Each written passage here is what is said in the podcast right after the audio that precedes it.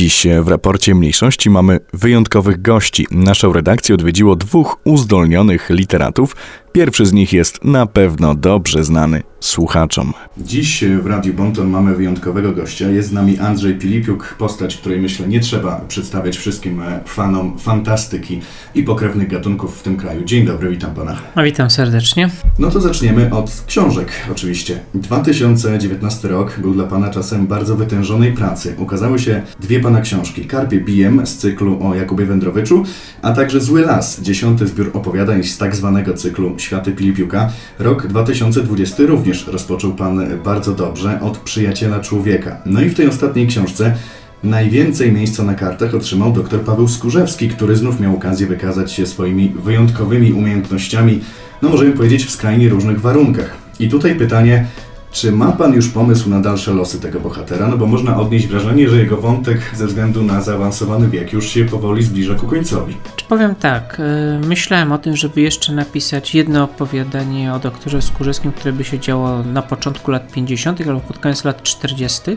obracam to sobie na razie w głowie, zastanawiam się, natomiast raczej sięgnę do wcześniejszych losów doktora, przedstawię jego przygody z czasów, kiedy był jeszcze młody, kiedy był w średnim wieku. To jest ta taka swoboda twórcza, jednak nie muszę pisać chronologicznie, mogę sobie skakać. Dobrze, czyli o doktorze jeszcze poczytamy i to jest na pewno dobra wiadomość.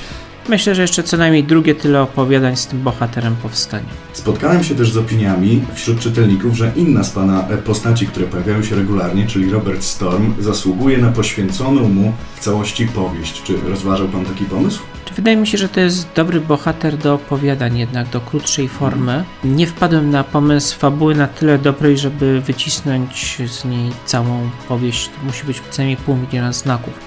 Najdłuższe opowiadanie z Robertem Stormem miało bodajże 170 tysięcy, także to nie jest, nie jest dobra postać na powieść. Wspominaliśmy o tym właśnie, że w zeszłym roku pojawiło się zarówno trochę nowych przygód Jakuba Wędrowycza, jak i innych postaci, między innymi wspomnianego przed chwilą Roberta Storma, a także doktora Skurzewskiego. A co z wampirami, które zdążyły już wkroczyć w okres kapitalizmu? Czy ma Pan już jakieś plany w stosunku do nich? Znaczy, jeśli chodzi o wampiry, raczej zamknąłem tą serię. Wydaje mi się, że trylogia to będzie akurat e, odpowiednia objętość, żeby przedstawić ich przygody. Mam zapisanych parę fabuł, ale nie są nadzwyczajne, raczej nie płyną do realizacji. E, natomiast w tym momencie pracuję nad e, trochę pokrewną tematyką, bo piszę e, zbiór opowiadań o duchach. Zbiór opowiadań na wesoło, będzie o duchach trzech rezolutnych dziewczyn, trzy rezolutne duchy, które dają zasłużony wycisk kolejnym pokoleniom okupantów, Niemcom, Sowietom, komunistom, którzy szaro gęszą się w ich pałacu. To brzmi intrygująco. No i właśnie, opowiada Pan o kolejnych nowych pomysłach. W jaki sposób, jaka jest Pańska recepta na to, żeby być tak płodnym autorem? No bo wydaje Pan więcej niż jedną książkę w roku regularnie. Przede wszystkim mam kredyty, które muszę płacić i to jest główny, główny, motywator. główny motywator, główny bodziec zmuszający mnie do intensywnej pracy. Powiem tak, staram się po pierwsze stosować e, swego rodzaju płodozmian. Piszę książki i na bardziej na poważnie i bardziej na wesoło, e, dzięki czemu unikam takiej rutyny zafiksowania się w jednej tematyce. Staram się pisać rzeczy różne, żeby i czytelnika zaciekawić i samemu się nie zanudzić przy robocie. E, druga rzecz, e, notuję wszystkie pomysły, absolutnie wszystkie, jak amerykański urząd patentowy. Potem się nad nimi zastanawiam. Część idzie do realizacji, większość nie idzie do realizacji. Czasem z dwóch głupich pomysłów składam jeden fajny pomysł, czasem nic mi się z nich nie składa, e, ale gdy pracuję nad jakimś zbiorem opowiadań, z reguły mam w swoim notatniku 10-15 potencjalnych fabuł, które mogę spróbować rozwinąć. No i właśnie, jak właściwie wygląda Pana proces pracy twórczej? Czy ma Pan określone godziny w ciągu dnia, że Pan siada i pisze, czy to jest tak, że jak najdzie Pana tak zwana wena, to dopiero wtedy Pan ją realizuje, te pomysły? Znaczy no na wenę to mógł czekać Mickiewicz, który mamusia przysyła pieniądze z Litwy, bo słowacki, który robił wałki na francuskiej giełdzie. Ja niestety muszę na wszystkie wydatki domowe sam zarobić i tutaj gdybym czekał na wenę, to mnie bank zlicytował to. Nie te czasy, nie te możliwości. E, przede wszystkim staram się pisać w miarę systematycznie.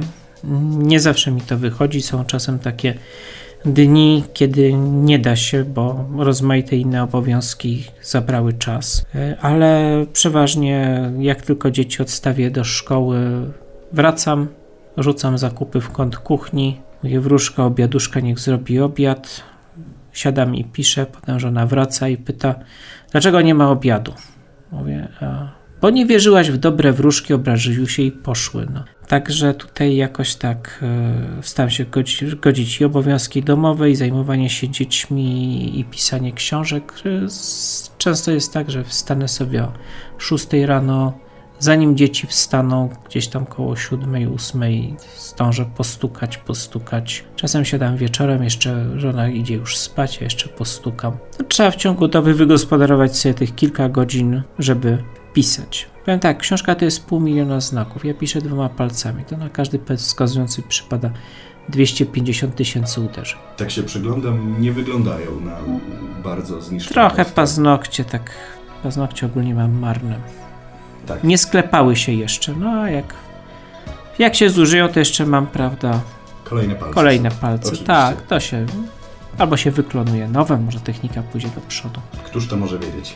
Powróćmy może jeszcze na moment do zbioru Przyjaciel Człowieka i opowiadania My, Bohaterowie. Opowiada o hitlerowcach próbujących odtworzyć wirusy dawno wygasłej choroby.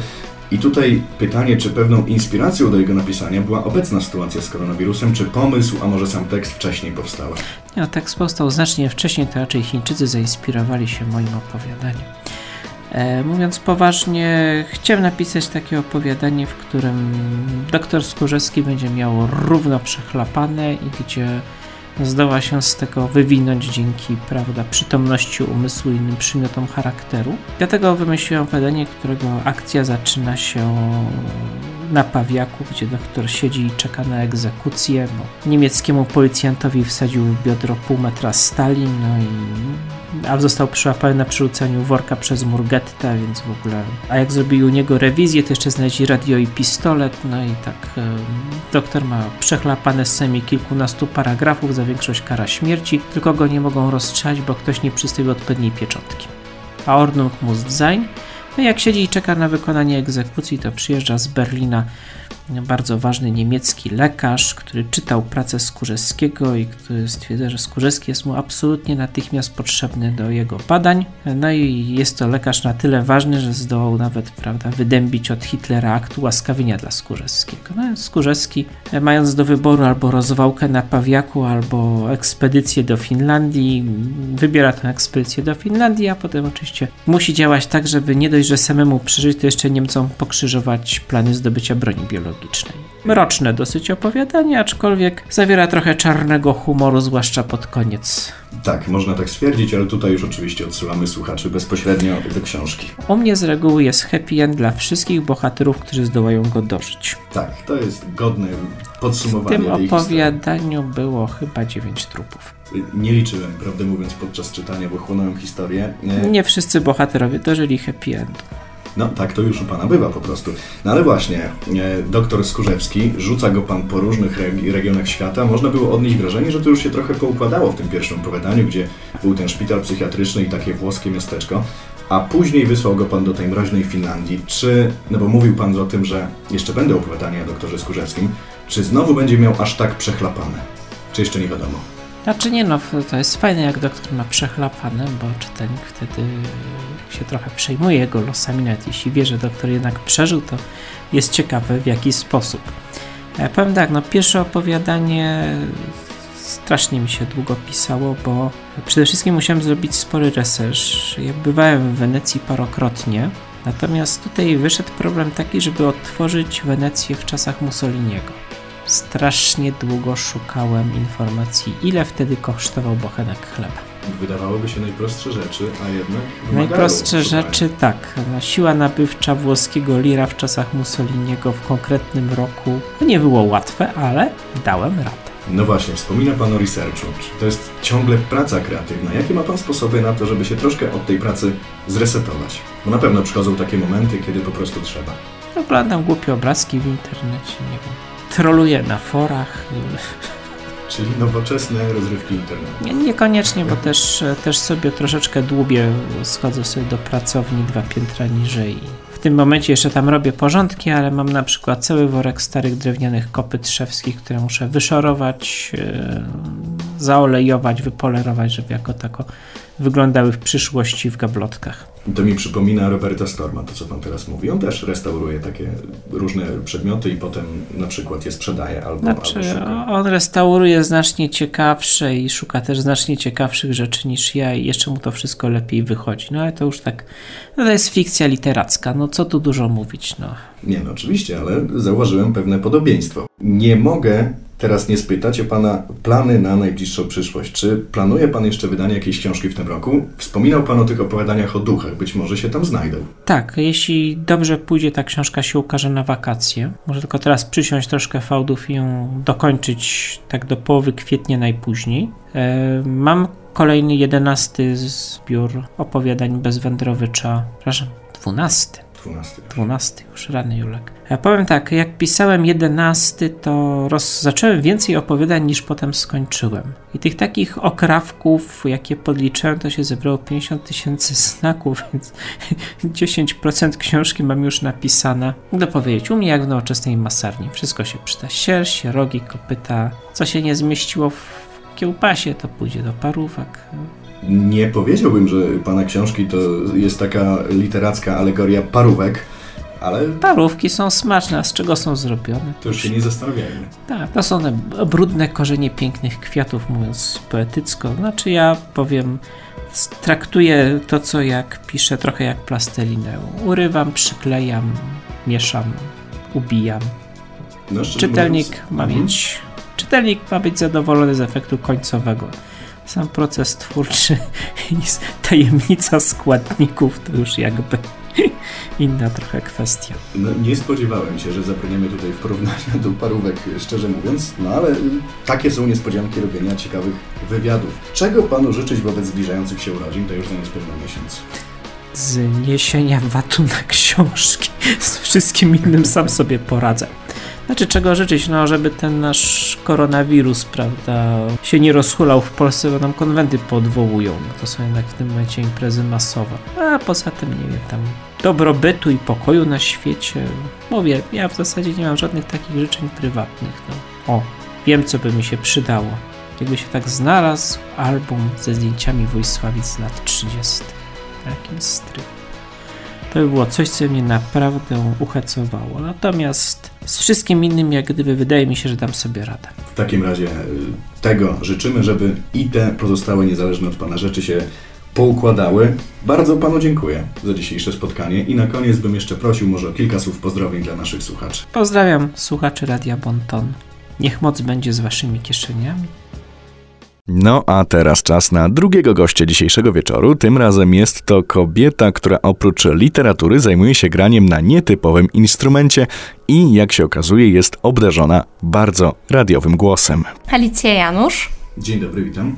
Dzień dobry, witam. I z tego, co tutaj Pani nam przedstawiła pokrótce nieco wcześniej, zajmuje się Pani zarówno literaturą, jak i muzyką. Tak, zgadza się, u mnie to się bardzo mocno wiąże, ponieważ piszę fantastykę dotyczącą mniej więcej XVI-wiecznych muzyków, tylko że w moim świecie oni mają dodatkową zdolność, przez muzykę są w stanie łączyć się z magią, a moim drugim hobby jest gra na lutni renesansowej, więc to się wszystko jakoś ze sobą połączyło. To brzmi bardzo intrygująco. Y, Od czego zaczęła się ta pasja? Może do lutni najpierw. Lutnia zaczęła się od tego, że moja siostra była w grupie rekonstrukcyjnej, zresztą jednej z pierwszych w Lublinie. E, I ona przynosiła różne nagrania, przynosiła lutnię gitarową do domu. Gdzieś ta muzyka ze mną została. Później już jako nastolatka zaczęłam chodzić sama na koncerty muzyki dawnej. No i wpadłam na ten szalony pomysł, że będę grała na lutni renesansowej. I zawsze się śmieję, że to chyba było mi pisane, bo Później zaczęłam spotykać bardzo dobrych, znanych muzyków, którzy pomagali mi się rozwijać i jakoś tak ta lutnia została w moim życiu. Czy ma Pani już zarejestrowane jakieś nagrania, utwory? To bardziej z koncertów mojego zespołu, mojego i moich znajomych, Bergamaska, z którymi właśnie niedawno pracowaliśmy nad nagraniem na nasz kanał. A tak to no, czasem nagrywają nas właśnie na koncertach albo na potańcówkach średniowiecznych, które bardzo lubimy ogrywać. Rozumiem. No to może teraz przejdźmy do literatury. Czy ma Pani już jakieś e, swoje książki, zbiory opowiadań, opowiadania, które można czy, przeczytać?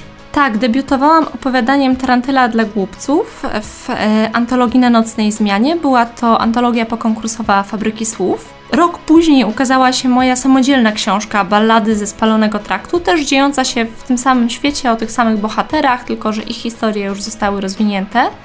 Moimi kolejnymi publikacjami było opowiadanie na podobieństwo, również pokonkursowe w zbiorku Fantazmatów oraz opowiadanie Babel z moich snów, również nakładem Fantazmatów, tym razem w zbiorze Ja Legenda. Czy są jakieś plany na kolejne wydawnictwa? Tak, tak, planujemy wznowić ballady ze spalonego traktu, tym razem już w formie e-booka. E, no i powoli kończę już drugą część przygód moich bohaterów. No to jak widać dzisiaj w Radiu Bonton pełno y, kreatywnych ludzi. Wspominaliśmy o tym jeszcze przed naszymi y, rozmowami. E, moje kolejne pytanie to jest, w jaki sposób udaje się Pani łączyć te dwie na pewno absorbujące czynności, no bo granie na wymagającym instrumencie i pisanie to są zajmujące czynności. Na pewno poświęca im Pani dużo czasu. Tak, zgadza się, zwłaszcza, że no nie jest to moje jedyne zajęcie w życiu, ponieważ jestem tłumaczem na co dzień i jeszcze studiuję.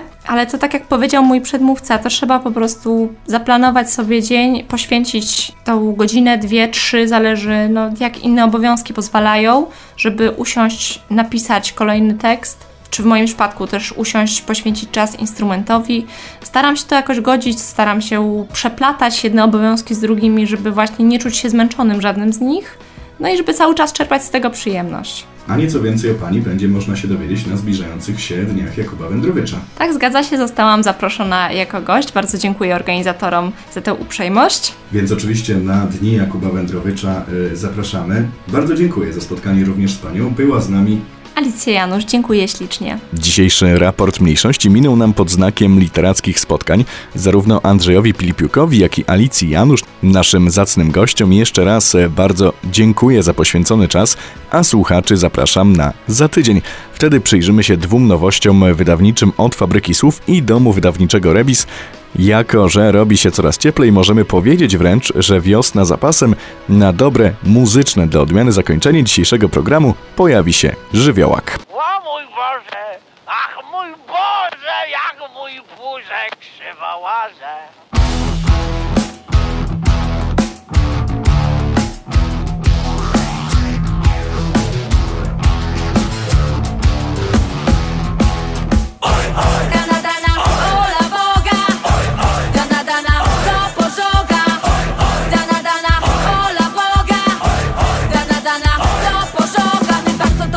Wiemy, mój miły rolniku Że ty masz na wiosnę zajęć bez liku. Od rana ty po polu tam i z powrotem I po kurniku, i po chlewiku. Och, jak pięknie, gdy traktorem jedziesz z turkotem I odwalasz srebrnym pługiem skiby złote. A za tobą chmura ptaców krzuka robali Więc niech licho cię nie skusi, żeby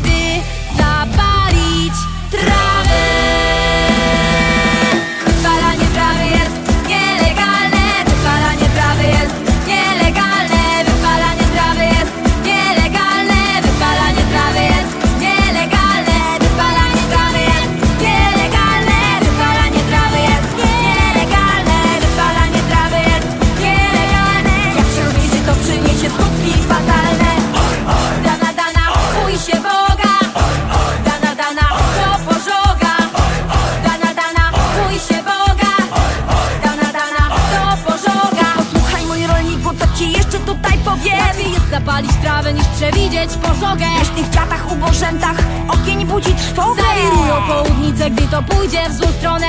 Rozumiemy, że ci pole trawą zarasta. W tym kraju lepiej, żebyś nie był za bardzo rasta. Paliliśmy różne rzeczy tu od króla piasta. Teraz już nie wolno, nie wolno i basta